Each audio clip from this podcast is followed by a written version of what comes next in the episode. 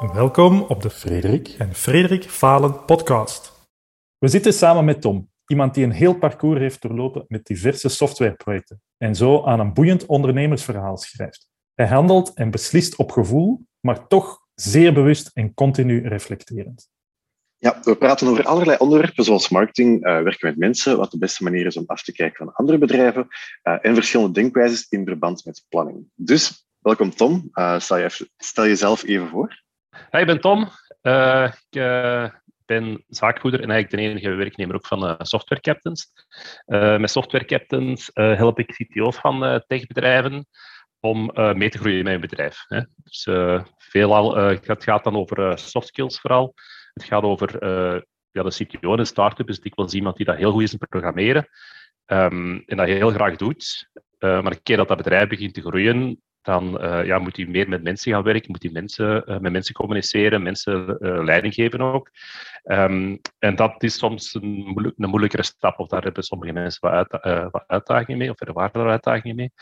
Um, ik help je dan om, om die uitdagingen aan te pakken met coaching, met masterclasses, met netwerkevents. Uh, heel veel informatie en kennis en ervaring waar dat de CTO's mee aan de slag kunnen. Mijn achtergrond, uh, ik, kom, uh, ik heb informatica gestudeerd. Ik heb een jaar of tien gewerkt als developer-architect, dat soort dingen. Um, ik heb daarna tien jaar mijn eigen bedrijf gehad, ook in softwareontwikkeling, waar wij vooral webapplicaties en mobile applicaties maakten als service voor onze klanten. Um, en dat bedrijf is verkocht en dan heb ik een paar jaar bij Sirius gewerkt. Uh, onder andere begeleiding ook van Scale-ups. Uh, Scale-up Vlaanderen was het programma dat ik daarmee mee leidde. En dat was uh, ja, begeleiding van, van, dat was vooral de CEO en de sales. Uh, dat ging heel veel over marketing, over um, ehm, HR-beleid, over uh, hoe haal je geld op of waar moet je op letten als je geld ophaalt. dat ging daarover.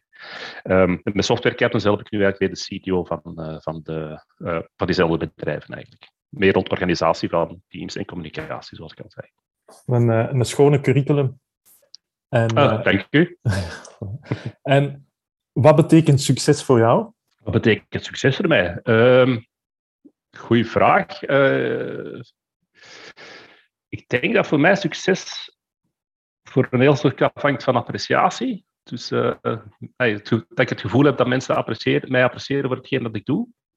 Ik denk dat succes voor mij ook voor een groot stuk afhangt van uh, tijd hebben om iets anders te doen. je kunt succesvol zijn, maar dat je daar 80 uur per week voor moet werken, voor mij is dat niet, ervaar ik niet als succesvol.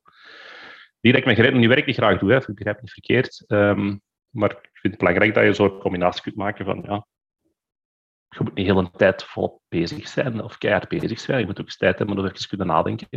Um, en ook andere dingen te doen dan alleen maar met je job bezig te zijn. Ik heb gemerkt dat dat ook heel verrijkend is voor jezelf. Hè. Als je niet heel een tijd zo up, up aan, het, volgende brandje aan het werken bent. Um, maar dat je eens een keer kunt zeggen van ah, vandaag is het wel rustig. Ik ga dus toen ik rond de blok wandelen of ik ga eens fietsen. Ja, dat moet kunnen. En als ik dat, als ik dat kan doen, zo echt zo in de loop van een dag zit ik op de fiets, uh, dan voel ik mij, oké, nu ben ik gelukkig, nu ben ik, uh, ik heb het voor elkaar. Dat gevoel heb ik dan even. En is dat, is dat gevoel over de jaren geëvolueerd? Of was dat al van begin af aan wel een beetje wat je dacht? Of hoe is dat recent, recentere definitie van succes? Goh, dat zal wel geëvolueerd zijn, denk ik. Hè. Ik kan, denk wel dat ik dat vroeger ook meer associeerde met, met geld en met status ook wel. Uh, waar ik uh, denk zeker in de tijd van Tentuanne, dus het bedrijf dat ik daar had, de jaren ervoor eigenlijk, um, succesvol associeerde er ook mee um, ja, mensen leider, leiding geven aan mensen. Dat, dat, was voor mij dan ook wel succes. Um, ik denk dat ik daar vanaf ben gestapt, want dat doe ik nu helemaal niet meer. Dus ik heb daar eigenlijk niet zo heel veel ambitie voor op dit moment. Ik werk graag met mensen. Um, maar ik moet ze niet zakelijk leiding geven. Ik heb, ik heb liever dat ik ze kan, kan doen groeien met hetgeen dat ze, dat ze bezig zijn. Ik denk dat ik zelfs nu dat ik vandaag in een, in een job zou terechtkomen waar ik uh, wel leiding moet geven, dat ook vooral heel uh, coachend zal zijn. Um, dat ik uh, vooral hen gaan laten zien, probeer te laten zien, dat kijk, dat zijn de dingen dat we gaan doen. om die reden, um, eerder dan te zeggen van je moet dit en dit en dit doen. En de ook hoe dat jij jezelf als ondernemer zou omschrijven, meer in de, de coachende rol, of hoe zou jij jezelf als ondernemer omschrijven? Ja, dat is het meeste wat ik doe tegenwoordig is coaching. Hè? Dus uh, dat, zal, dat zal zo wel zijn. Um, als ik aan mezelf kijk als ondernemer, dan ben ik denk ik vooral aan uh, veel proberen en veel uitproberen. En uh, dikwijls met mijn, muur tegen met, met hoofd tegen de muur lopen. Um, dat is voor mij ondernemen. En dan zien van, ja, wat werkt er, wat werkt er niet. En ja, de dingen die niet werken, weggooien. En met de dingen die wel werken, verder gaan natuurlijk. mooie ingesteldheid. Mooie ingesteldheid. en um, je hebt dan een, een, een paar uh, dingetjes van jouw traject verteld, maar zijn dan ook dingen dat je absoluut wil bereiken en dat je wilt publiek delen al? Ja, zo van zo'n moonshot dingen? Uh, nee, niet echt dingen, denk ik. Ja, heel praktisch. Ik zou graag hebben dat ik mijn kinderen uh, kan laten afstuderen en dat ik die mm -hmm. wat weg kan zetten in hun leven. Maar ja, ze zouden het daarna toch zelf moeten doen.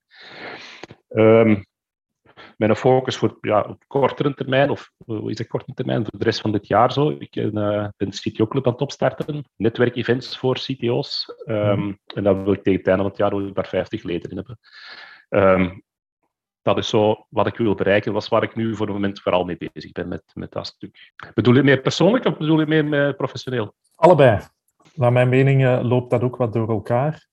Maar ja, het is zo ja, interessant ook om, om te horen of dat je heel uh, doelgedreven of iets meer, zal ik zeggen, procesgedreven. Van, oké, okay, we heel de tijd met dingen bezig zijn of eerder zo harde doelen stelt. Dat vind ik altijd een interessante. Um, ik ben wel doelgedreven, denk ik. Voor mij is het altijd van, oké, we gaan daarvoor, ik, ik, focus daarop en dan ga ik daar naartoe. Uh, en als dat bereikt is, dan gaan we naar het volgende gaan. Um, proces dat doe ik om een doel te bereiken. Ja, dat klopt wel. Er zijn een paar dingen dat ik weet van, ja, dan moet ik gewoon blijven herhalen uh, om ergens te geraken. Ja, dat, dat, dan doe ik dat natuurlijk wel. Maar dan heb ik altijd wel een achterhoofd van, ah, dat is om daar te geraken. Ik, als, ik, als ik een proces heb of iets moet, moet uitvoeren, dan wil ik altijd heel graag weten waarom dat ik dat aan het doen ben. Ja. Makes sense, vind ik. Uh, ik, ga, ik ga daar volledig mee akkoord, dat zo zeggen. Um, hm. We gaan even ook op een, een specifiek verhaal focussen vandaag. Um, Dus was een, een, een, een, idee dat we al besproken hadden uh, in verband met um, ja, eigenlijk het vertellen van waar dat je mee bezig bent, of, of, of al beginnen verkopen eigenlijk voordat je product af is. Uh, zeker als, als, uh, ja, als CTO, als, als uh, start-up bijvoorbeeld, is dat interessant. Um, kunt jij uw verhaal even in, in showcase, hoe dat je die les bereikt het eigenlijk? Of heb je kunnen trekken? Ja, ik had gevraagd voor uh, wat heb ik ooit verkeerd gedaan of waar ik veel van geleerd heb. Hè? Of exact, uh, waar ik ja. iets van geleerd heb. Dat was de vraag. Uh, ja, toen je die vraag stelde, moest ik denken aan um, een hele tijd geleden. Dat zal, ik denk 2011 geweest zijn. Dus, dat is al even geleden. Hadden wij, ik had toen mijn bedrijf Tentuan, dus we zaten daar met een tiental mensen in. Um, en we, waren, we bouwden software voor onze klanten, maar we hadden ook, we wat ook wel interesse om zelf een product te bouwen. Um, het idee van, oké, okay, dat kun je dat ene keer maken, je kunt een aantal keer verkopen, of, of tenminste, als, uh, het is eigenlijk meer door SaaS-toepassingen, uh, dus je kunt dat bouwen en dan krijg je dat klanten op, en uh, je kunt er dan mensen op, op, uh, op laten werken. Um, en wij waren, denk in 2010, begin 2011, hadden wij, waren wij een applicatie bezig op iPad om eigenlijk om verkopers gemakkelijk toe te laten uh, naar hun klanten te gaan. Het idee was, uh, we hebben eh, ik had, met een paar verkopers gepraat en dan vooral met mensen die verkopers moesten ondersteunen in grote bedrijven. En zij had het grote probleem dat we hebben. Wij, maken allemaal foldertjes en zo. Uh, we steken er heel veel tijd en geld in om, om goede folders te maken en goede, materiaal te geven aan die verkopers. Um, en dan geven wij dat aan hen. En dan zien we die een half jaar later nog eens. En dan zien we dan die nog altijd met de oudfoldertjes rondlopen dikwijls. Dus het is heel moeilijk om die dingen up-to-date te houden voor, uh, voor iedereen. Um, als we dat digitaal zouden kunnen hebben, ten eerste, ja, dan moeten wij niet meer altijd met zo'n koffer uh, vol met folders uh, rondlopen. maar ook dan kunnen we dat heel gemakkelijk digitaal, kunnen we dat heel makkelijk up-to-date houden. Dus dan kunnen we daar, is veel, veel efficiënter voor ons. Um, en dat was eigenlijk het product dat wij aan het maken waren. maar ja, ik en mijn, developer, mijn, mijn co-founder en ik, wij waren alle twee developers. Dus wij dachten van oké, dan moeten wij beginnen programmeren. Dus zijn wij beginnen programmeren. Um, en ja, op het einde was zo een beetje het idee van ja, het is wel bijna klaar nu. We kunnen, er mee naar, we kunnen het naar buiten brengen. Um, we gaan dat volgende week, al zo'n plannen volgende week of zo, gaan we daar, gaan we dat uitbrengen. En dan uh, ja, waren we dat aan het voorbereiden. En dan zien we op Twitter ineens een bedrijf in Gent uh, dat kon zeggen, uh, wij hebben een applicatie gemaakt op iPad voor verkopers. En zei, oei, we zijn te laat of wat? Ehm, dat bedrijf was Showpad, by the way. Dus ondertussen wel wat groter geworden als, als die man. Um, maar wat ik daarvan geleerd heb, is ja, wij waren developers heel erg met ons job bezig, heel erg met ons product bezig. Um, maar wij hadden echt geen... Wij, wij wouden altijd alles bouwen voordat we het naar buiten brachten. Um, ik denk dat Shopad op dat moment al wel iets had, maar nog niet zo heel veel. Ik denk niet dat ze meer hadden dan dat wij hadden op dat moment. Uh, maar Shopad was wel heel goed in, het, uh, in marketing. Um, die konden heel goed een verhaal brengen. en daar waren wij veel minder goed in. Dus dat is eigenlijk de les dat ik geleerd heb. Eh, als je een bedrijf uit de grond wil stampen, het gaat niet alleen maar om hetgeen dat je doet of hetgeen dat je maakt, dat je daar goed in bent, maar je moet daar ook een goed verhaal rond kunnen brengen. Je moet daar ook kunnen uh, ja, aantrekkelijk maken voor de mensen die het, uh, die het moeten, moeten kopen.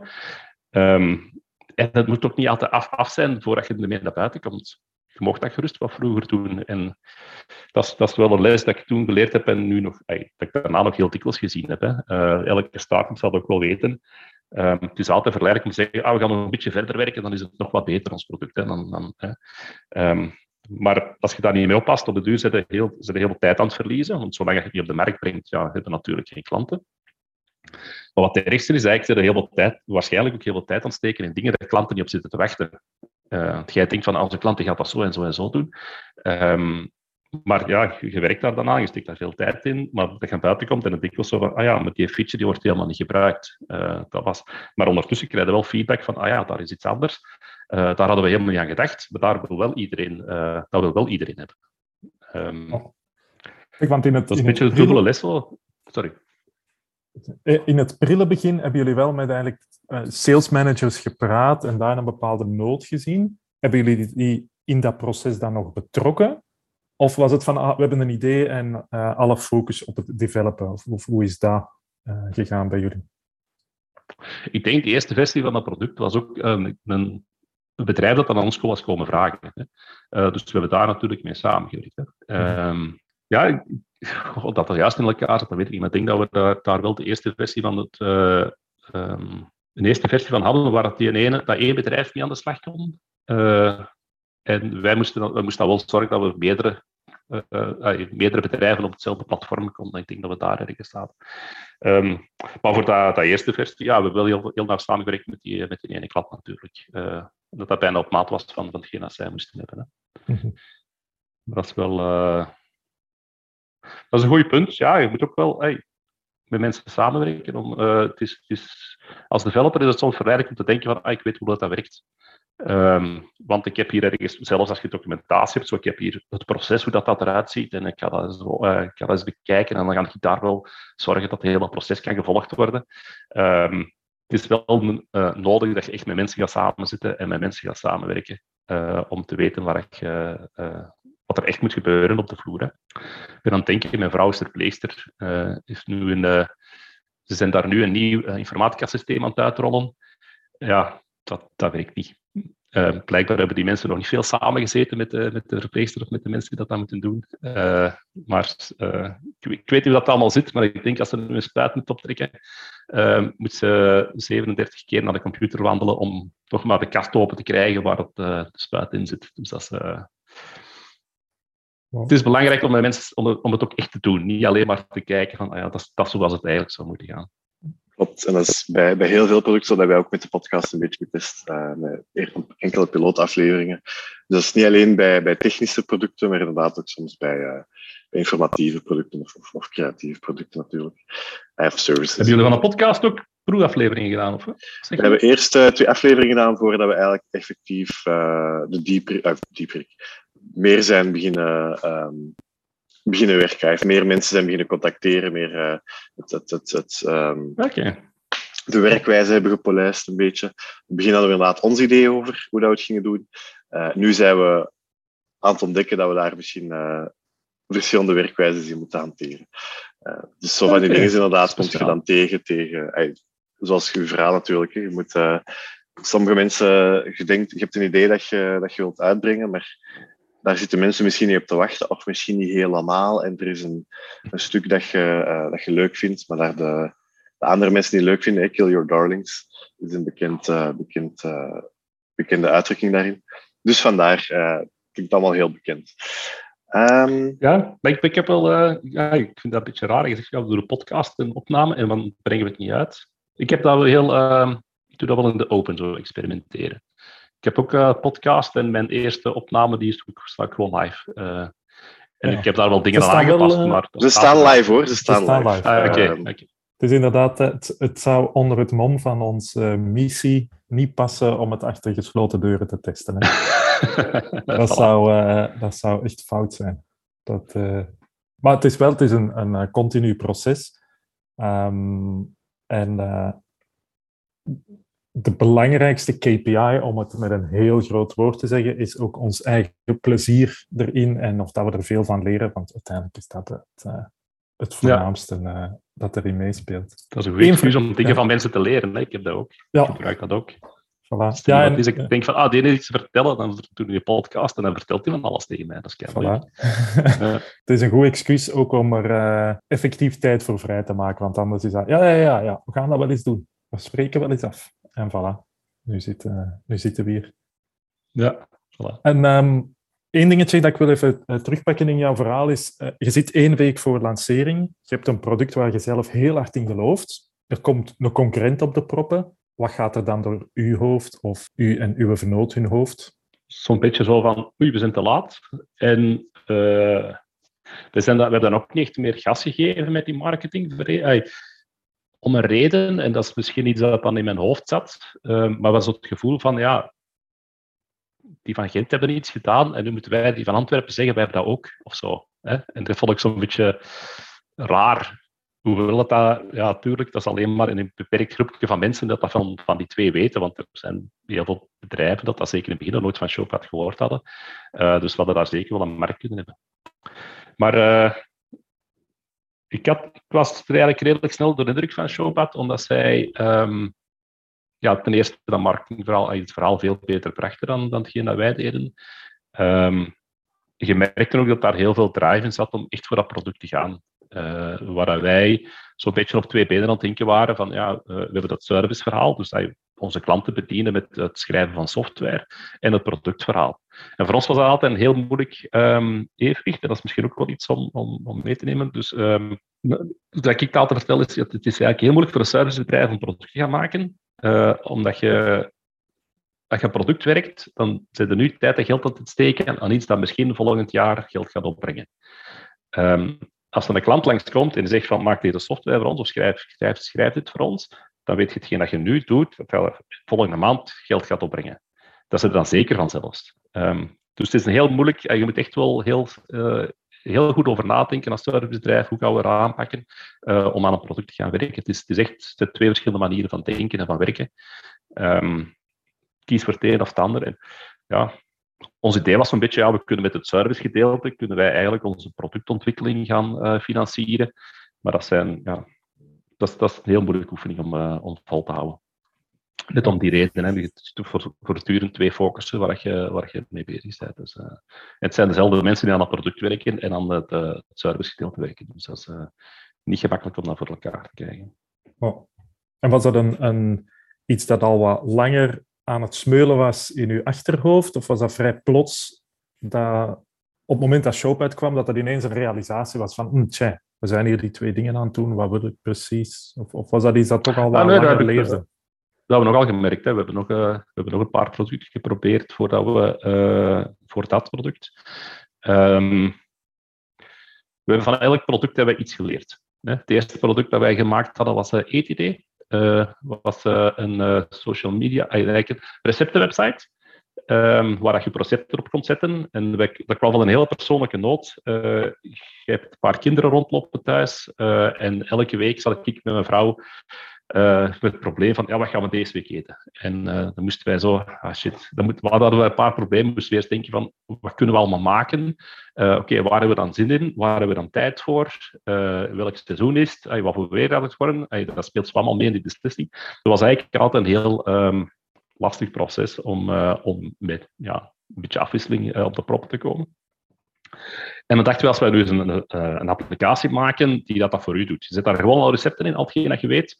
En dan kun je op de knop duwen en dan komt erop, kijk, dit, zijn, deze kunnen deze vergeten. Dit zijn voorstellen dat wij voor u maken.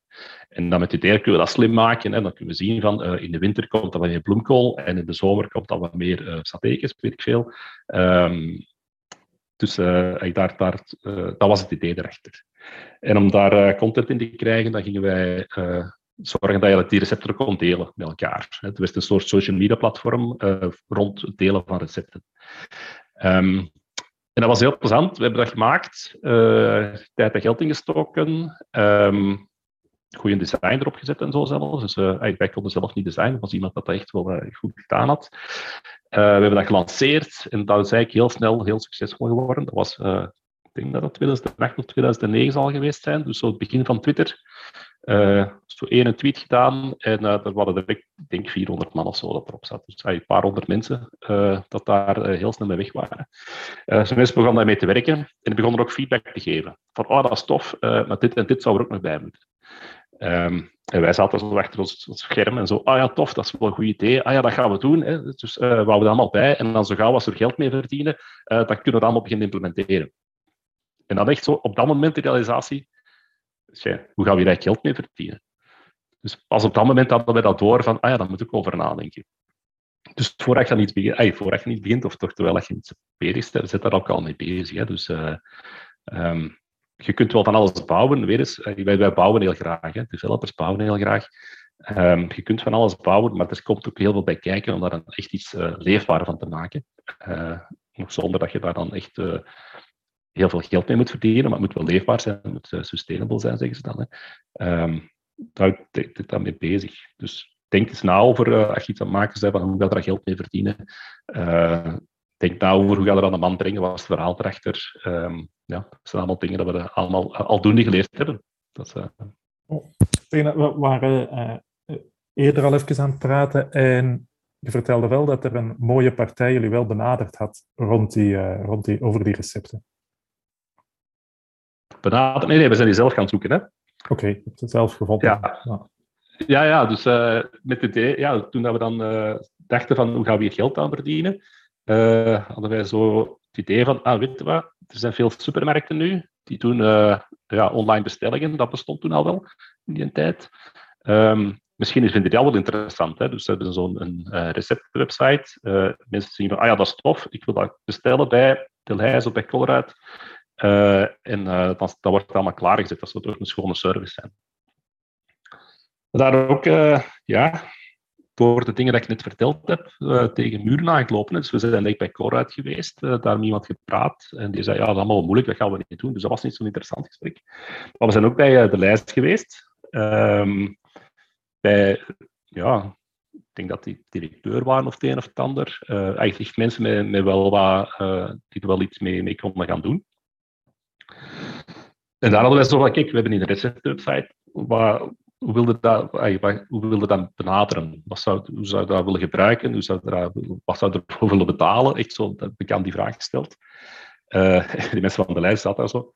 Ja, doe een voorstel. Hey, we weten het niet. het is de eerste keer dat we iets zien, dus jij moet aan ons vertellen wat jij wilt dat wij ervoor geven en, en hoe dat wij het gaan gebruiken. Um, ja, en ook daar dan zo, dat mee naar huis gegaan en dan, ah ja, maar hier is nog een klant die nog van alles wil. En, en dat is zo helemaal doodgevallen toen, uh, omdat wij gewoon geen tijd hadden en, en ook eigenlijk niet echt een idee hadden hoe we dat moesten aanpakken. Um, dus misschien daar ook wel achteraf gezien even moeten nadenken van, ja, zijn er zo geen mensen dat we even kunnen, mee, uh, kunnen vragen van, wat moeten we daar nu mee gaan doen, hè, dat we daar uh, wat, wat, meer mee kunnen doen. Dus, um, maar ja, we gingen het allemaal zelf doen en uh, dat is dan toen niet, uh, niet van de grond geraakt. Oh, wilt zeggen, binnen uw eigen netwerk of, of uh, echt professionals die een deal zouden begeleiden, bijvoorbeeld? Het op die manier dat je... Ik werk meestal samen met mensen dat ik ken op een of andere manier, uh, zelfs als professioneel is. dus ja, beiden. Hè? Dus het is zo... maar goed, denk voor zo'n deal, om dan echt naar iemand te stappen dat je nog nooit gezien hebt, dat zou precies raar zijn. Hè? Want het is, heel erg uh, business development bijna. Je moet heel erg snappen wat het product is, je moet, als iemand dat voor u doet, moet ook wel heel, want die gaat ook wel invloed hebben dan op hetgeen dat je moet gaan doen.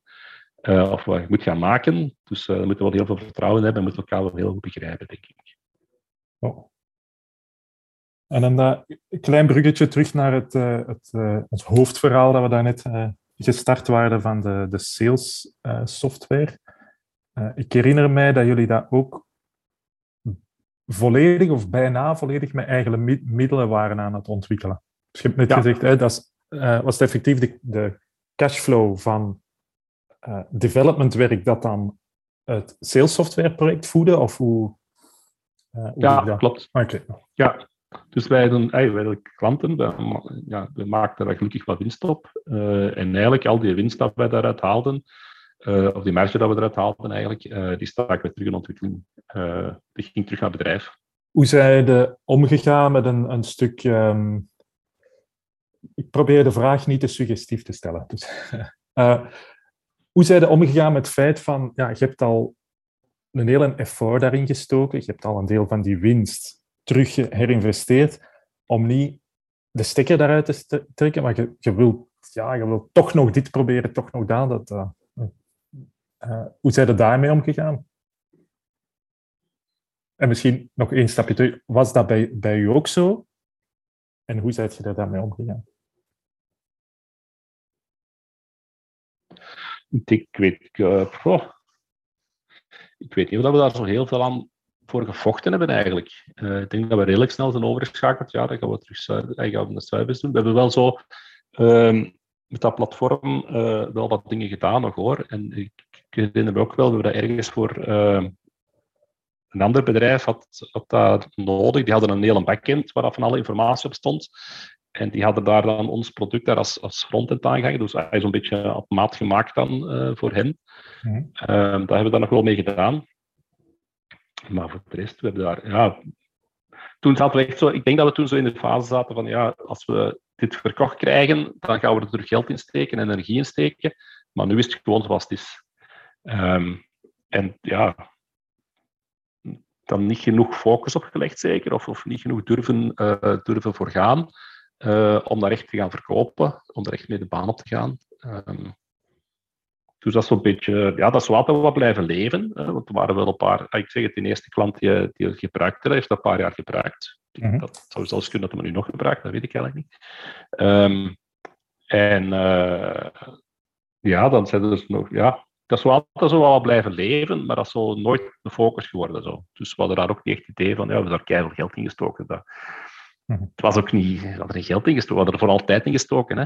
En hey, we waren toen nog niet zo analytisch in onze boekhouding dat we wisten hoeveel, we wisten zelfs niet hoeveel geld dat we erin, of tijd dat we erin gestoken hadden, denk ik.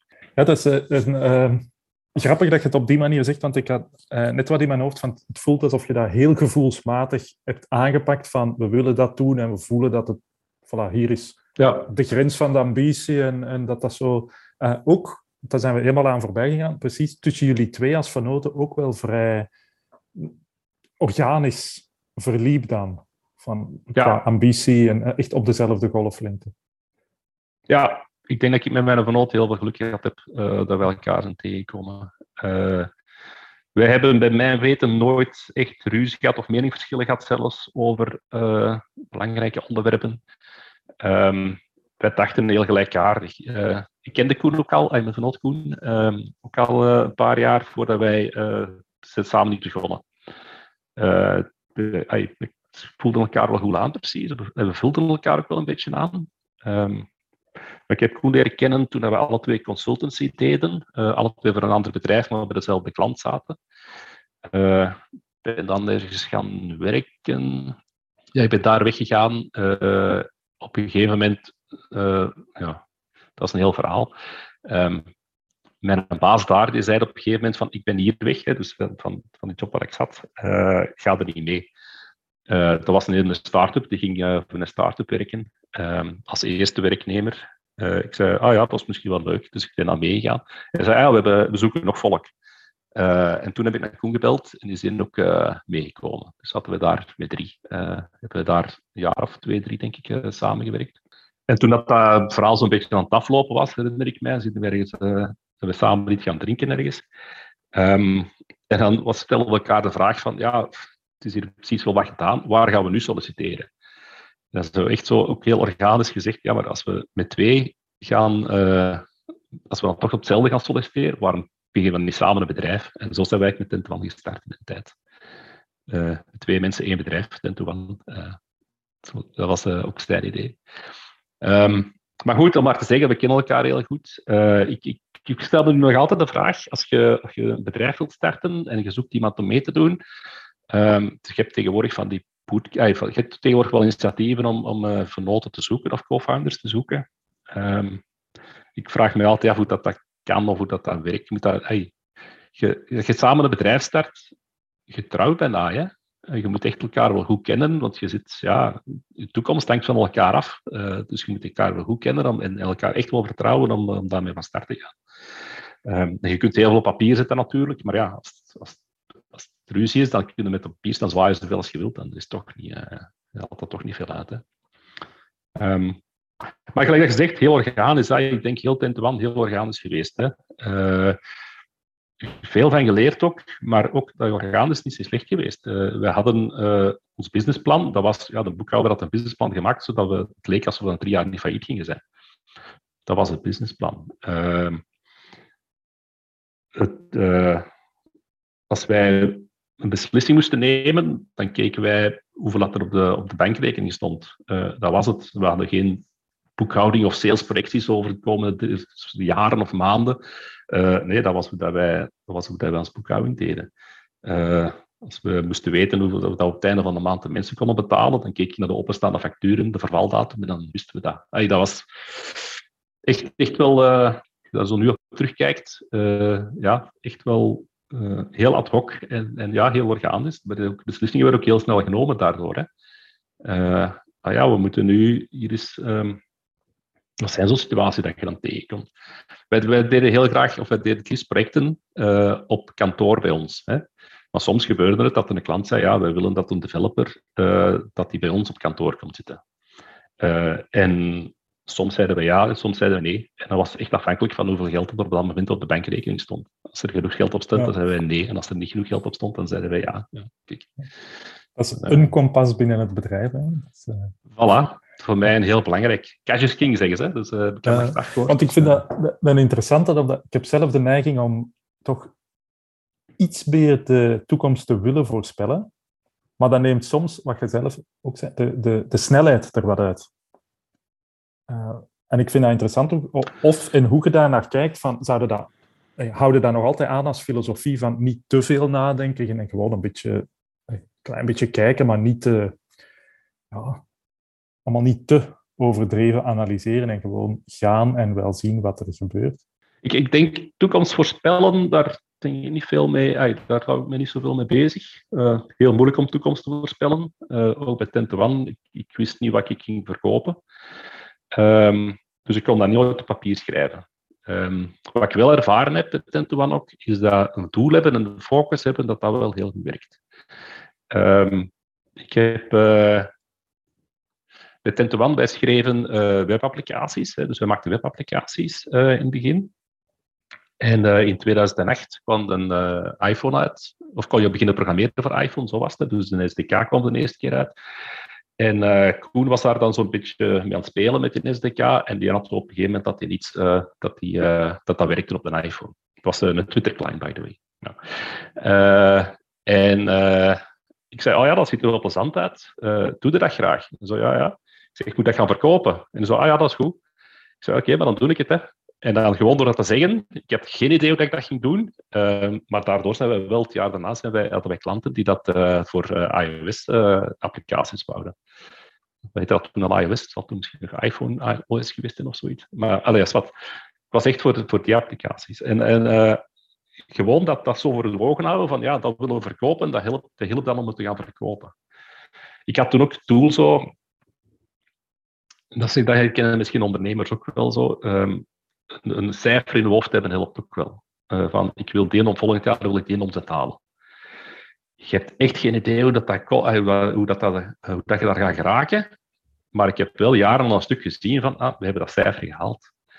Um, ik herinner mij ook bijvoorbeeld, wij zijn met twee begonnen. in 2010 hebben wij onze eerste werknemer aangenomen, begin 2010. Op het einde van 2010, bij, de, bij de nieuwjaarsdrink, ehm, stonden wij met vijf, was, stonden met vijf met een glas champagne. En dan zo wat te lachen zo gezegd van, ah ja, we zijn nu op een jaar maal 2,5 gegaan. Uh, gaan we dat volgend jaar nog eens doen? Het zal wel niet zeker. Het jaar daarna stonden wij met 12 uh, eh, rond, uh, rond een glas champagne. Dus het was wel maar 2,5 gegaan. Um, dus dat is niet gek. Ik, ik, denk, de toekomst voorspellen, dat, dat, dat, dat kun je niet. maar zoiets voor ogen houden, dat werkt wel. Maar ik kan niet uitleggen hoe dat, dat komt, maar dat werkt wel. -hmm. En ja, de toekomst voorspellen. bijvoorbeeld, ik heb vorige week zelf ook uh, enkele doelen voor het, komende half jaar uh, bepaald. Dus het, het, voor mij is het even ook een vrij verse, vrij verse les. Het is inderdaad bijvoorbeeld moeilijk om te zeggen van oké, ik wil zoveel omzet draaien en ik wil dat uit zo'n project halen. Bijvoorbeeld bij mij zoveel events, zoveel portretshoots, om het even heel, heel kort door de bocht te zeggen. Uh, maar je weet inderdaad niet, gaan er zoveel events zijn? Want het is natuurlijk corona geweest, ook misschien hopelijk niet, maar komt misschien terug. En, maar je kunt je omzetcijfer wel halen, maar dat wil niet zeggen dat je je andere doelen ook haalt. Dus dat je, dat je een beetje wilt zeggen van je, je toekomst ook niet te hard voorspellen. En inderdaad een beetje je doel ruim genoeg houden. Bijvoorbeeld een omzetcijfer, in plaats van te zeggen dat omzetcijfer en we gaan dat opsplitsen in uh, we gaan dat in tien projecten halen of we gaan dat in acht projecten halen. Uh, of hoe, was dat voor jullie ongeveer dat je dat toch behaalde? Als mijn vraag een beetje steek houdt. Ja, ja, ik ben aan het denken dat dat was. Uh, of hoe ik dat nu doe, misschien, misschien is dat handiger. Ehm, ik denk hoe eenvoudiger dat het doel is, hoe gemakkelijker, hoe, hoe, beter dat het is. Hè? Um, gewoon, je houdt het dan voor ogen en je denkt daar elke dag aan. Uh, en dan gaat er daar wel, uh, gaat er wel geraken. Uh, en je kunt inderdaad een strategie hebben om daar te geraken. En je kunt denken van, ah, ik heb zoveel fotoshoots nodig of ik heb zoveel grote events nodig. Um, dat kan wel zijn. Maar dat gaat er wel merken, dat verandert elke dag. Um, wat niet wil zeggen dat dat slecht is dat je dat weet, dat ergens in je hoofd zit. Um, maar ik moet ook wel vanuit gaan, ja, dat mag veranderen. Hè het zou een beetje ik zou het raar vinden dat je zegt van ik moet elke maand uh, tien fotoshoots en, en drie events doen. Uh, en als er dan een vierde event aankomt, dat je dan zou zeggen van nee, ik doe het niet, want ik moet fotoshoots gaan doen. Misschien wel, misschien niet, maar dat is, dat is zo... Je, op dat moment weet je dat wel. Dus, misschien is dat. Misschien is het wel handig dat je dat in je hoofd hebt van digitale. Uh, en dat je dan weet van oké, ik ga nu toch iets anders kiezen, dan weet je ook heel goed waarom dat je iets anders kiest. en ik denk dat je dan altijd wel, wel goed zit. Um, ik kan me voorstellen dat een event meer opbrengt dan een fotoshoot. Ik weet het niet, Frederik. Maar, uh, en dat dan de keuze misschien wel gemakkelijker gemaakt is. Langs de andere kant kost het waarschijnlijk meer tijd en meer logistiek en weet ik veel. Dus je moet voor eigen zien waar je, uh, ik denk, veronderstelt dat afwegingen zijn dat je dat maakt. Ja, natuurlijk, maar ik wou het even ook specifiek bij jullie horen van, hey, bijvoorbeeld inderdaad, je hebt, die, je hebt die apps, maar je hebt even, even ja, iets uitgespreidere software. Ehm, die, die misschien lokaal eh, alleen maar draait. Hoe dat je daar ook inderdaad zegt van oké, we kunnen wel zoveel apps maken, maar dat, wilt maar, dat levert misschien wel zoveel op. En we gaan zoveel um, um, ja, server-side applicaties, of hoe wil het zeggen, uh, maken die dan zoveel opleveren. Dat je zegt van oké, deze is de verhouding ervan. Dat is natuurlijk nog moeilijk om, te zeggen, want je weet niet hoeveel, hoeveel vragen er gaat zijn direct natuurlijk voor het een of het andere. Um, Hey, dus tijd dan voor jullie natuurlijk. Nu is waarschijnlijk helemaal anders. Um, wij wisten wel of we dat iets ging opbrengen, hè? Uh, maar dat was gewoon omdat dat maat was. Hè? Dus, uh, ons, onze klanten betaalden ons eigenlijk per uur, hè? dus wij, wij werkten per uur. Um, en wat dat dan een app of, een backend of iets, dat maakte eigenlijk niet veel uit. Hè? Dus was, we werden per uur betaald op dat moment. Dus die keuze moesten wij niet maken. Hè? Hoeveel, um, hoeveel doelen hadden toen en nu? Want het klinkt alsof je gewoon één hebt en al de rest zweeft daar rond. Oké, je hebt omzet en hoe dat, dat er komt, dat pakken we dag per dag. Maar er is ergens een, een soort kompas van, oké, okay, naar daar gaan we. Ja, als ik nu over softwarecaptains nadenk, uh, is misschien wel gemakkelijker als ik daar nu... Mm -hmm. ik heb, uh, het, het, grote doel is, ik wil zoveel mogelijk CTO's helpen en vooruit helpen. Um, en daar ook in gerespecteerd worden. Hè. Dat is hetgeen ik zei, dat is dan succes voor mij, is dat, uh, het gevoel krijgen dat mensen dat echt wel appreciëren wat ik daar, daarin doe. Uh, dat is het grote verhaal. En tegen het einde van het jaar wil ik daarom uh, 50, een, een CTO-club hebben met zeker 50 mensen. Um, dat is ook wat ik meestal niet doe, is dat doel zo uitspreken. Dat, is nu wel, heb ik nu wel gedaan. Dus, uh, maar goed. Uh, of zo publiek maken. Um, maar dat helpt voor mij in, dat, dat ding. Ja, dat die CTO-club bijvoorbeeld, dat is, ja, dat is voor mij een, een stap naar, naar dat andere stuk. Het zijn geen twee verschillende dingen. Hè? Dus het is één ding waar je focus op hebt.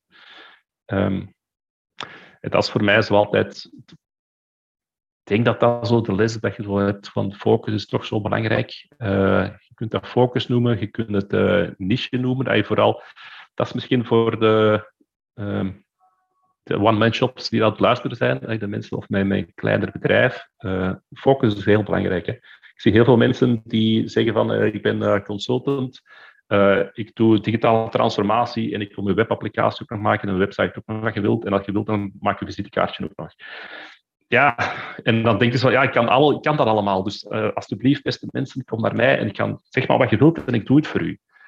Maar de mensen die, die zoeken zo niet. Die kijken niet van, oké, ken ik hier iemand die dat hier alles kan? Die kijken van, kijk, ik heb nu dit, dit probleem. Is er iemand die dat daar de beste in is of die daar echt zo expert in is? Uh, dat is waar de mensen naar op zoek zijn. Uh, en dat is waarom ik zeg van ik, doe, ik begeleid CTO's. Uh, eh, ik begeleid geen CEO's, ik begeleid geen CIO's dan. Of, of zijn ook altijd start-ups uh, of scale-ups, productbedrijven voor het grootste deel. Daar zit wel uitzonderingen op, maar vooral, het zijn vooral productbedrijven. Um, ik werk niet met grote banken of zo. Dat, dat, dat zijn allemaal andere dingen. Dat kan al zo lijken van ja, dat is toch ook mensen aansturen met, met computers of rond software. Dat is ook zo, maar het is anders. Uh, misschien een uitvoering, ja, zelfs een uitvoering is anders, maar ook gewoon in, de manier waarop dat je focust en waarop dat je mensen aanspreekt, is anders. Um, wat, ik ook wel plezant vind daarin, is uh, dat versterkt zijn eigen hele tijd. Omdat ik zeg van, ik werk alleen maar met CTO's van productbedrijven, um, kom ik de hele tijd met die mensen in contact ook. En ik leer ook elke keer van hen nieuwe dingen dat ik weer kan gebruiken in, bij mijn volgende klanten of mijn volgende mensen dat ik, dat ik mee in contact kom. Dus gewoon om daar zo gefocust te zijn, blijft dat de hele tijd zo, een virtueuze cirkel heet dat dan zeker, dat blijft zo elkaar de hele tijd versterken. Uh, als ik nu zou zeggen van ja, ik werk soms met CTO's van productbedrijven en soms met een manager in een bank en soms maak ik zelfs een webapplicatie als iemand dat graag heeft, ja, dan is dat niet. Dat versterkt elkaar niet. Je moet, je moet, uh, en, en dat, ik denk dat dat belangrijk is in het focus, uh, dat dat focus is voor mij, is dat je daarop concentreert. Je gaat daar naartoe, gewoon omdat alles elkaar versterkt. Uh, en ik ben ondertussen de vraag vergeten dat ik stelde, Frederik. Maar...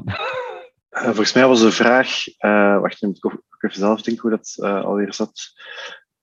maar inderdaad, of dat je, u, hoe, um, dat je één groot doel hebt inderdaad, of kleinere doelen.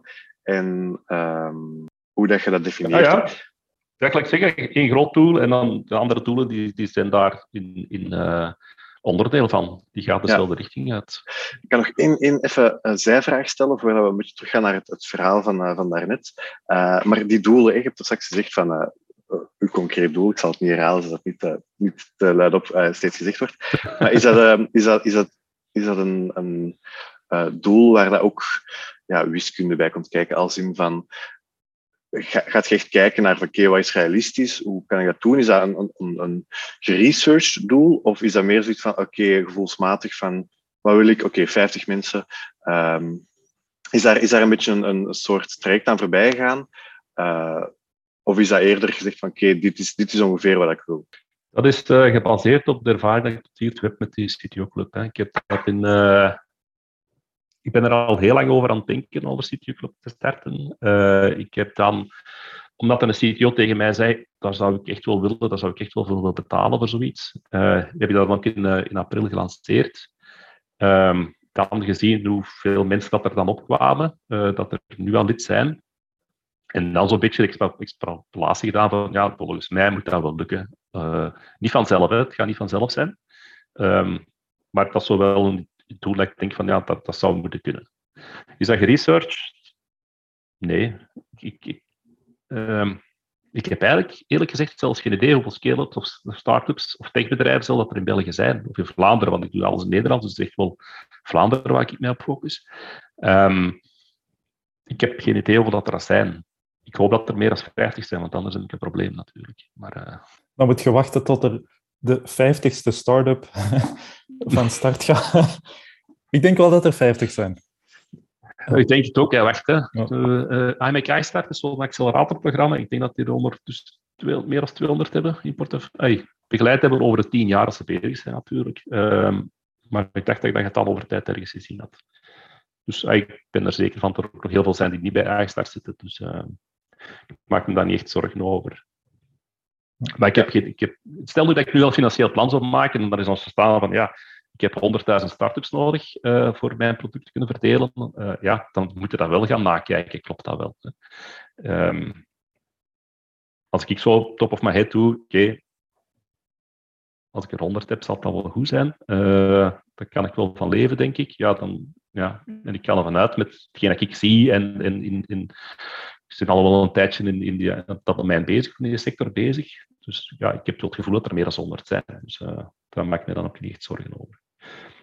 Is dat research? Dat is buikgevoel, denk ik. Hè? Ja, ik denk dat bij is, maar om, om even terug naar mezelf. Ook, vorige week had ik er ook mee bezig geweest. En dan ga ik inderdaad ook echt kijken naar, oké, voor kwartaal, hoe ging dat, hoe ging dat? Ga ik echt alles in, in, in uh, harde cijfers en percentages en zo gieten. Uh, om, om te kunnen zeggen van, is deze realistisch te halen of niet? Ja. Um, maar natuurlijk, dat is, dat is natuurlijk de vraag dan van, ja, soms kun je ook gewoon zeggen van, dit is een bedrag. Op papier lijkt het mij realistisch, maar mijn buikgevoel zegt inderdaad van het is misschien te veel of het is misschien te weinig. Um, op, op alles, hè, op, op aantal opdrachten of op aantal uh, omzet of wat dan ever. Uh, dus daarmee dat ik de vraag stelde van hoe dat je je proces om dat, om dat doel te halen, uh, te, de, te bepalen, um, liep. Maar ik, ik denk dat wel ja, ik vind dat, ja, ja, ik vind dat gek dat ik dat zo exact probeer te doen. Um, ja, net, ook net niet. Maar het is, het is, ergens probeer ik toch de, de wiskunde daarin te houden. En te kijken ook van, ja, ik kan wel zeggen dat ik zoveel omzet wil halen of zoveel opdrachten wil doen. Uh, maar als ik kijk naar de geschiedenis, gaat dat, is dat dan wel helemaal juist of niet? Het is, uh, het is, het is vandaar met maat ervaring. Het is natuurlijk, uh, ik, ik, ik heb dat misschien een beetje te nodig om, om alles op papier te hebben, zodat ik er maar kan kijken ja. van hoe, hoe is deze gelopen. daarmee dat ik wou even dat dan bij u was. Omdat natuurlijk is ook met een vrij technisch product bezig. Dus ik had eigenlijk verwacht dat, dat uw, uw proces daarin ook heel technisch zou zijn. Uh, want het is dan grappig om te horen dat dat absoluut niet is. Uh, of ah, absoluut. Um, dus dat is, uh, dat is, dat is nee. grappig dat die, die evenwicht bij iedereen dan toch anders is steeds. En daarom doen we deze podcast ook ergens wel. Om het, om aan te tonen dat het niet op één manier moet of kan. Het kan allemaal anders. Ik denk als ik naar cijfers kijk uh, uit het verleden, het enige wat ik daar misschien uit zou proberen te halen is, uh, heeft dat eigenlijk wel iets opgebracht. Um, want je kunt sommige, soms kun je heel hard aan dingen werken en dan breng je het niet op. Uh, sommige dingen die werken niet hard aan en dat brengt heel veel op. dat zijn wel dingen dat ik wel in, in toog probeer te houden. Heb je daar dan um, een, een systeem voor, bijvoorbeeld nakalculatie na een project of even per kwartaal stilstaan? Of is er een, een reminder voor jezelf? Of een, op welke manier remind je jezelf om bij die zaken stil te staan? Ik denk dat ik daar continu mee bezig ben. Oh. Maar hey, altijd in mijn hoofd, hè, zonder mhm. zware berekeningen, zware Excel-sheets. Uh, nog altijd, gelijk dat ik dat bij Tint deed, uh, wat staat er op mijn bankrekening, wat zijn de uitstaande facturen en, en dat zit. En dan, ja, waar komen die facturen vandaan? Ah ja, en dan daarmee gaat het dan. Maar ja, volumes zijn bij mij niet zo groot. Hè. Het is niet dat ik 10.000 facturen op een, op een jaar maak. Hè. Uh, dus ik kan, kan wel zien wat daar. Uh, ik weet uit mijn hoofd wel waar het allemaal over gaat. Hè. Als ik de naam van een klant zie, dan weet ik van ah, dat, is, dat is dat project of dat is dat stuk dat ik daar gedaan heb. Um, en ik, ja, zo werkt dat bij mij doe daar heel weinig echt uh, formele berekeningen op, maar ik denk dat ik daar wel een redelijk goed buikgevoel van heb. Van, uh, oh. uh, ik denk dat dat ook al. Wat ik bijvoorbeeld wel weet, wat ik bijvoorbeeld wel weet nu, ik kan nu zeggen hoeveel omzet ik dit jaar gedaan heb, zonder daarop te zoeken. Dat, dat zijn dan dingen dat ik dan wel weet, en dat hou ik wel in doog. Um, dan weet je hoe de andere mensen dat niet doen. Hè? Dat, dat, dat dat niet zouden weten. Ja. Maar nog eens zonder zware Excel en zonder zware pivot tables en weet ik voor allemaal. Ik heb eigenlijk nog nooit in mijn leven een pivot table gemaakt, denk ik. Maar. Als marketeer kan ik dat niet zeggen. Dat is... Uh...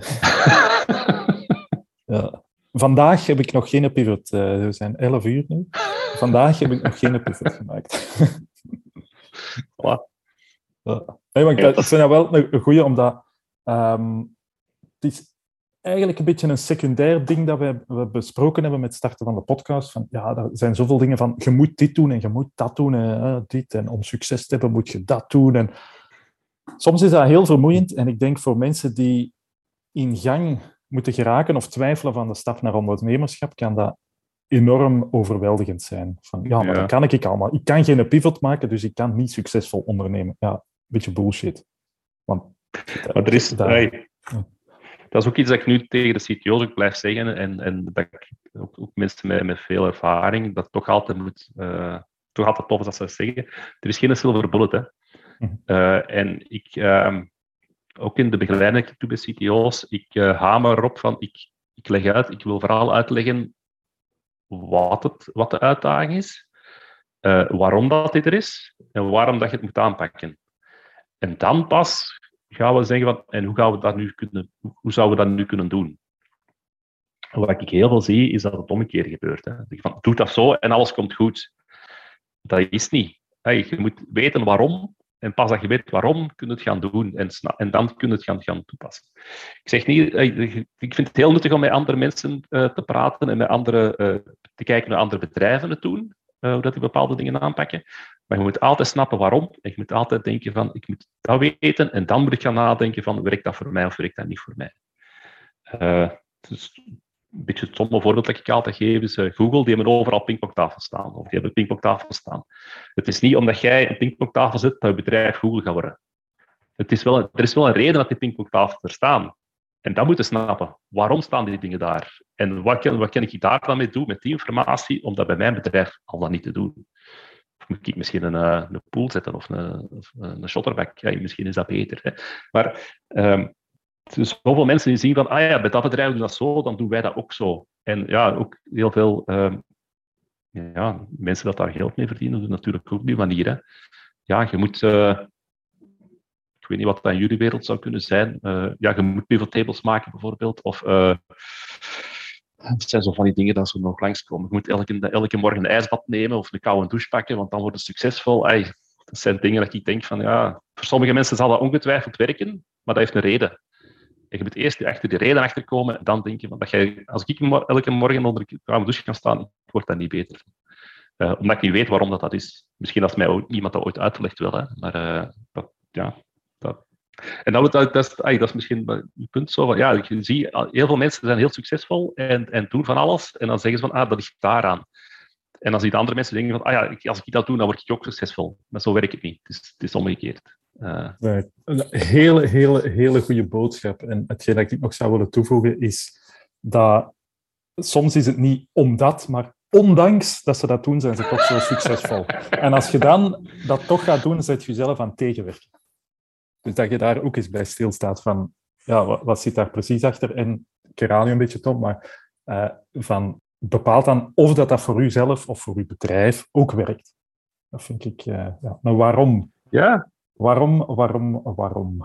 Uh, ja. Een beetje regelmatig altijd, dag, je moet altijd achterhoofd houden, uh, u, bij een ander bedrijf, uw, uh, dat is een ander bedrijf. Dat wil zeggen, die mensen die in dat bedrijf zijn anders, uh, uw klanten zijn anders, uw omgeving is anders, uw product is waarschijnlijk anders. Um, er zijn zoveel dingen die anders zijn. dat komt daarna. Ja, exact. Ik wil wel zeggen, ja, je kunt inderdaad naar het advies luisteren van, van ik zeg maar iets, uh, Neil Patel of Gary Vaynerchuk. Maar hun, hun bedragen zijn, uh, of hun budgetten en hun klanten zijn inderdaad volledig anders dan, dan wat jij gaat hebben als, als start-up of als, als freelancer. Uh, dus vandaar dat je inderdaad bepaalde mindset-zaken kunt overnemen, bepaalde strategieën kunt overnemen, maar tegelijkertijd is het ook waarom werkt dat voor hen en hoe kan ik dat inderdaad ervoor zorgen dat dat op mijn schaal ook al werkt. Uh, en daar haalt je ook iets aan je weet niet welk secundair of het welk eigenlijke doel er achter hun boodschap zit. Ook, ja, klopt. Ah, ja, inderdaad, die waarom. Kerry, Kerry Vaynerchuk, die doet van alles, die vertelt van alles, maar als je naar zijn business gaat kijken, dat is dat vertellen. Hè. Uh, exact, dus, ja. ja aligneert dat nog wel met hetgeen dat, hem, ay, hetgeen dat hem doet en hetgeen dat hem zegt, aligneert dat nog wel met elkaar. Dat, dat, dat weet ik niet. Um, dat is een uitdaging. Hè. Ay, voor mij natuurlijk ook. Hè. Uh, ik moet ook zien dat ik uh, recht in mijn schoenen blijf staan met de dingen dat ik vertel. Uh, dat, dat is een beetje, als je mensen advies gaat geven over, over bepaalde dingen of, of gaat helpen met bepaalde dingen, moeten we wel altijd zien dat dat mee aligneert met hetgeen dat ze echt willen gaan bereiken. Misschien om het um het, verhaal dat we net hebben opgegooid, toch voor de luisteraars ook een stukje nog af te ronden. Dus ja, de 10 to 1, daar gebeurde van alles in. Onder andere mm -hmm. de software die minder succesvol leek, of die voor jullie een beetje was uitgewerkt. Van ja, daar zit, daar zit onze focus niet. Maar het bedrijf zelf was wel verschillende jaren nog succesvol. Ja, ja, ja. Dus niet dat dat de doodsteek was. Of dat... En kun je misschien nee. zo een paar keer, zo de, de, um, vanaf dat moment tot de laatste jaren even nog samenvatten, dat voor de luisteraars ook helemaal snappen hoe, dat, ze, hoe dat je van 10 to 1 dan nu naar uh, software captains bent gegaan. Uh, wacht even, 10 to 1, ja, het bedrijf is een man of twaalf geworden, denk ik, gegroeid. Um, op dat moment hadden wij zo is het verhaal in mijn hoofd. Hè. Ik denk, als je het aan andere mensen vraagt, zal het anders zijn. Uh, maar het mhm. verhaal in mijn hoofd is zo. Dan zijn, op dat moment zijn wij, uh, merkten wij dat we nogal wat groeipijnen hadden. Heel veel um, dingen dat ja, beter georganiseerd moesten worden. Um, en dan zijn wij beginnen daar aan te werken en we zijn beginnen mensen aan te nemen om mee dat proces of die, die nieuwe structuur te ondersteunen met het idee. En eigenlijk zat op dat moment zo'n beetje van, ja, we hebben eigenlijk net te weinig geld om dit te betalen. Uh, maar dat is niet erg, want uh, als wij zo blijven verder groeien, dan komt dat vanzelf goed. Dat is bij overhead, maar die, die betaalt snel. Hoe meer mensen dat er dan zijn, hoe, minder dat in overhead wordt. Uh, hoe uh, procentueel of, of relatief wordt dat, wordt dat kleiner. En dan om een of andere reden is die, die groei gestopt. Dus we hadden ineens een zwaardere structuur in het bedrijf. en we hebben dan, ja, en maar niks dat er tegenover stond. Dus we, konden niet, niet verder gaan. En daar is zo'n beetje geblokkeerd. Op een gegeven moment hadden we echt het probleem van, ja, we moeten meer projecten aannemen uh, om, om meer geld binnen te krijgen. Maar om meer geld binnen te krijgen, moeten we meer mensen hebben. Um, en om die mensen te kunnen aannemen, hebben we meer geld nodig. Hè? Dus dat was echt zo met, met een heel vervelend probleem. En ik denk dat, daar, dat we daar eigenlijk een beetje uh, zijn tegenaan gelopen. Uh, op dat moment ook geprobeerd om dat is dan misschien de reden dat ik dan uh, software captains begin doen uiteindelijk. Uh, ook niet echt naar buiten beginnen kijken van ja, wat, wie kan er ons hierbij helpen? We hebben dat wel geprobeerd hè? En, met mensen gaan praten en, en ja, mensen die zeiden, je leert helemaal geen probleem. Die zo echt zo de boeken laten zien en kijk, dat, daar zijn we. En die zeggen, ja, je hebt helemaal geen probleem ja, die dat, dat precies toch niet echt hadden, dat dat, wat, wat er in ons hoofd zat of waar, waarom dat probleem zat.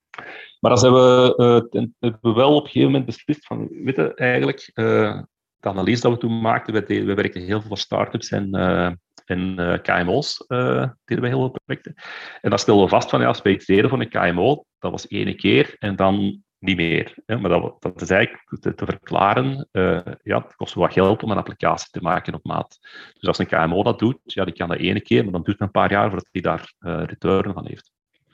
Dus dachten wij, we, gaan naar, uh, we willen naar grotere bedrijven gaan. niet om grotere projecten te doen, maar vooral om meer projecten voor hetzelfde bedrijf te kunnen doen. En om een of andere reden raakte ik bij de grote bedrijven niet binnen.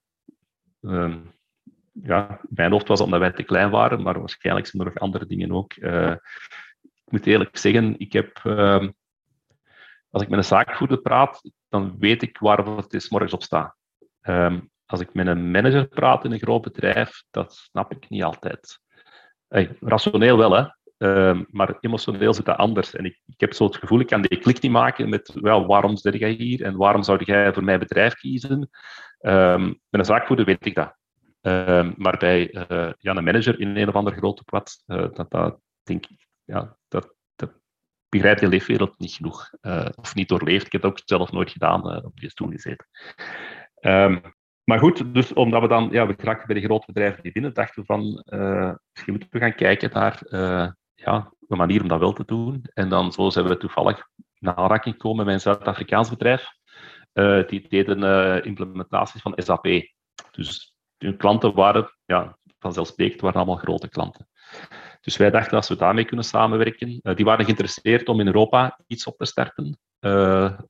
om, om hier van, van de grond te geraken. Die zaten aan de US en in, in Azië ook, denk ik. en die wouden in Europa ook iets starten. En wij zagen dat wel als opportuniteit voor hen, want ja, dan konden zij, hadden zij een voet aan wal in, in Europa. Uh, en voor ons was dat, ja, SAP is allemaal grote klanten, dus dan kunnen wij daar onze, onze webapplicatie, mobile applicatie aankrijgen. gaan we daarmee aan tafel zitten met, met dat verhaal. Um, dus hebben we dat bedrijf gekocht en dan nog een jaar of drie heb ik met dat, daar, daar blijven werken. En dan heb ik na drie jaar zo eens een keer teruggekeken. Gekeken van hoeveel van die grote klanten heb ik nu, er nu al voor gewerkt. En dat was nul. Dus wat drie jaar later waren nog altijd hetzelfde aan het doen, voor dezelfde klanten, uh, nog altijd dezelfde uitdagingen aan het aanpakken, bleef te zeggen. Uh, maar het was niet meer voor ons eigen. En dan heb ik gezegd, ja, dan, dan stop ik daar ook mee. Um, achteraf gezien heb ik met veel mensen over gepraat. En eigenlijk de belangrijkste les dat ik uit geleerd we waren veel te klein voor dat bedrijf. Dat bedrijf dat was, ik denk, 1700 man. Wij waren met tien, of een tiental iemand heeft mij dat verteld van, ja, jullie waren een afrondingsfout op een, uh, op een PNL. Dat is ook zo. Dus we waren gewoon te klein om daar aandacht te krijgen, of uh, omdat er ook iemand ziet iets van aanstrekken van, van hetgeen wij aan het doen waren. Dus dat gebeurde dan ook niet. Um, dus ik heb dat bedrijf verlaten. Uh, heb ik, dan heb ik twee jaar bij Sirius gewerkt, heb ik al gezegd. begeleiding van start-ups en scale-ups.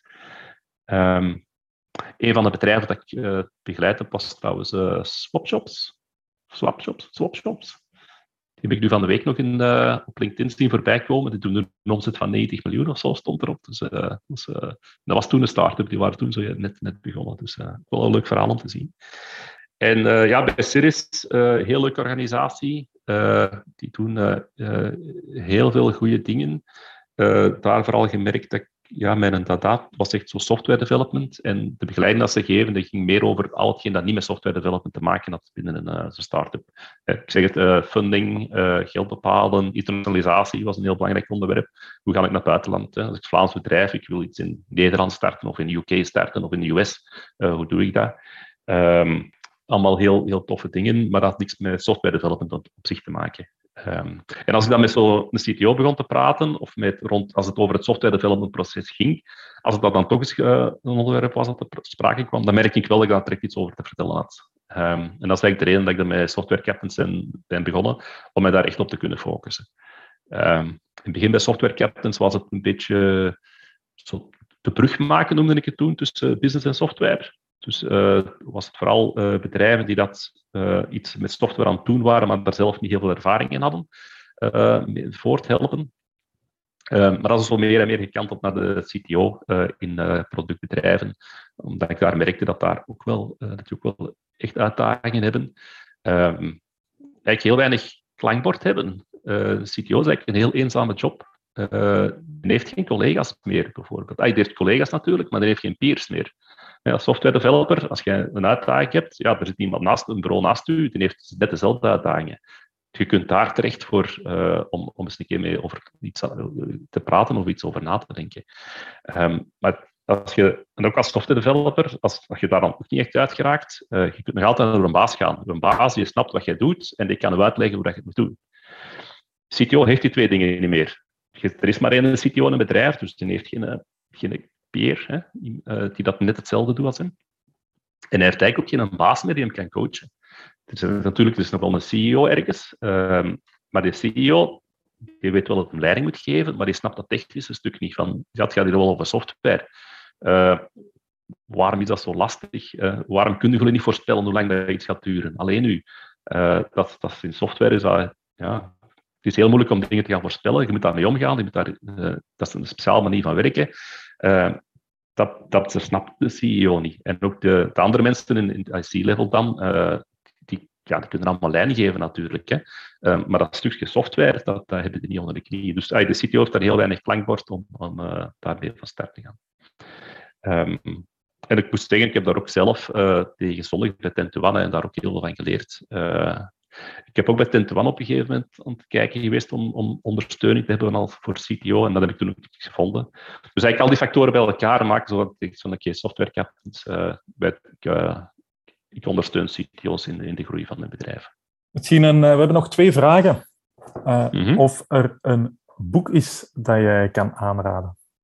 Eigenlijk is dat Frederik zijn vraag, want dat is de fervente uh, boekman, maar het, uh, het, lag op het puntje van mijn tong. Een, uh, een bepaald boek voor de luisteraars in het kader waar dat we nu hebben over gesproken, of iets, iets anders dat je persoonlijk belangrijk vindt dat de mensen iets lezen, of een, een boektip. Een boektip. Um, komt er in mijn hoofd, maar ik ben even een titel kwijt. even kijken. Het is een boek dat ik tijdje geleden gelezen heb. En dat ging over uh, groeien als, uh, als technisch persoon. Ah, dus iemand met een technische achtergrond, een software technische achtergrond. Oei. Klinkt heel herkenbaar. Zo. Ja, ik weet het. Even opzoeken. Ik weet waar ik het kan vinden. ja, ja, ja, ik weet het. Ah, hier. Dus hoe, gaat de, hoe kun je als technische persoon u, zelf groeien in een, in een bedrijf? Dat is, uh, het is wel geschreven voor mensen die dat als developer beginnen en dan binnen het bedrijf verder willen doorgroeien. Um, maar ik denk dat een CTO er wel heel veel uit kan halen. Dus uh, mensen die dat uh, ja, met een bedrijf mee aan het groeien zijn, dat is een beetje anders. Uh, dat heet The Manager's Path. Uh, vond ik een heel interessant boek om eens een keer door te lezen. Heel veel dingen die ja, natuurlijk heel herkenbaar zijn. Um, maar er stonden ook wel een, heel, een paar goede boodschappen in um, om, om, om van bewust te zijn. Met name het inzicht dat al heel veel succesvolle CTO's tegen mij gezegd hebben, en dat ook in dit boek staat. Er zijn heel weinig bedrijven die uh, over kop gaan door de technische uitdagingen dat ze hebben. De meeste bedrijven die problemen hebben, dat komt doordat er tussen mensen iets wringt.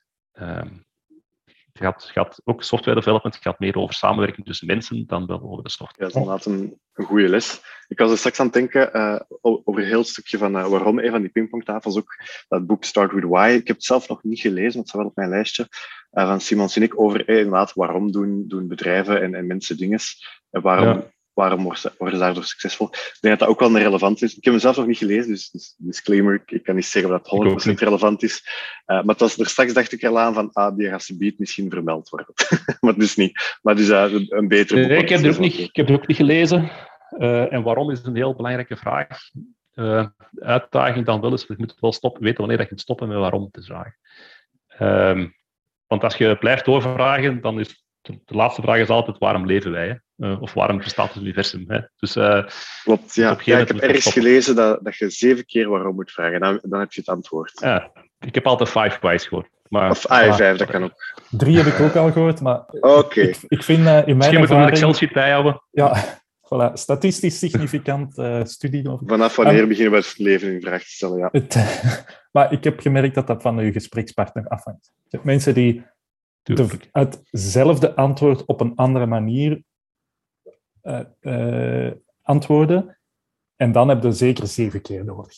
Als iemand effectief op een nieuw antwoord komt, dan zijn er denk ik met drie of vijf keer wel.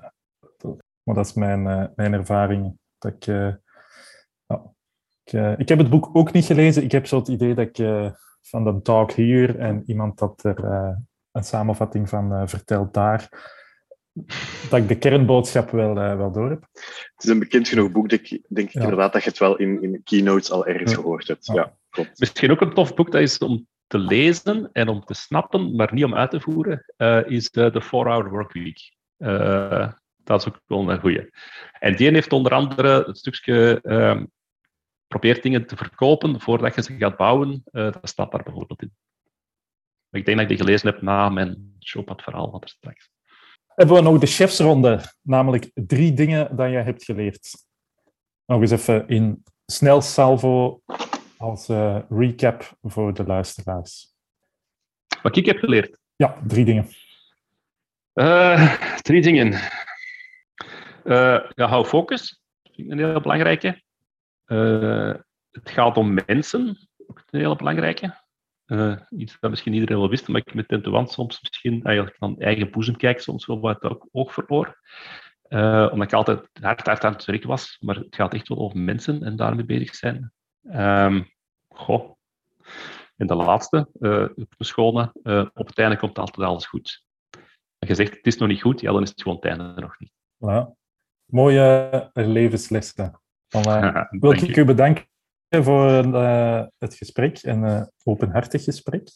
En Graag gedaan. Misschien nog als laatste, waar dat mensen meer over jou kunnen vinden, of als er CTO's aan het luisteren zijn, of uh, waar dat ze jou kunnen vinden. En misschien nog even antwoorden, is het iets voor... Is het ook relevant voor mensen die CTO ambiëren, of is het voor mensen die al CTO zijn? Voor, welke, voor wie is het allemaal interessant? Beiden, hè. Um, ik heb ook al mensen gesproken en een stukje begeleid uh, die dat, waaraan ze gevraagd hadden om CTO te worden, bijvoorbeeld. En die dat vroegen, ja, wat houdt er eigenlijk in, CTO zijn? Ja, dat, daar heb ik ook antwoorden op. Of dat kan ik tenminste al een, glimp, een, een, tip van de sluier oplichten, uh, dat ze weten waar ze aan beginnen. Uh, want het is niet de beste developer zijn. Dat kan ik misschien al meegeven. Um, de, ja, dus waar als met, ja, dus uh, alle soorten CTO's. Uh, ik denk uh, CTO's die eraan net begonnen zijn of eraan gaan beginnen, die gaan er waarschijnlijk het meeste aan hebben. CTO's die wat verder zijn, die zijn waarschijnlijk best af met een CTO-club. en ja, ook wel met um, mastermind. Ik doe CTO's masterminds en vijf CTO's bij elkaar. Die, dat, die dat gedurende een uur of twee ervaringen uitwisselen. Maar rond een thema, wat ik dan mee, mee modereer. En dat is ook wel uh, interessant voor hen. Uh, en, voor, dat is voor mensen die wat verder zijn al. Ja. En vinden ze jou op, uh, op LinkedIn of is er een andere bron beter om. LinkedIn en softwarecaptains.de. Oké. Okay. Dat is de website. En, We zetten het in de notities. Voilà. Dan vinden ze u zeker, dan moeten ze niet, kunnen ze gewoon klikken. nee, super, bedankt voor het gesprek. Dat is super interessant. we zijn een beetje off-topic gegaan, maar dat maakt het net, uh, net beter, denk ik. Dus uh, bedankt voor uw ah, tijd, ja, ik, voor uw verhaal. Ik heb me daar niet aan gehouden. Ja. Wij ook niet. Ik vind dat dan maar aan jullie is om mij on-topic te houden. Hè. Dus, uh, ik vertel gewoon maar, wat er opkomt. Het was gecontroleerd derailing. Oké, okay, Dus bedankt en tot de volgende. Vond je dit een boeiend gesprek? Abonneer je dan voor alle volgende afleveringen en volg ons op LinkedIn of Instagram voor alle updates. Heb je zelf een verhaal over falen dat je wil vertellen? Contacteer ons dan via falenpodcast.gmail. Dat is fffalenpodcast.gmail.com of via onze social media kanalen en profielen. Tot in het volgende gesprek.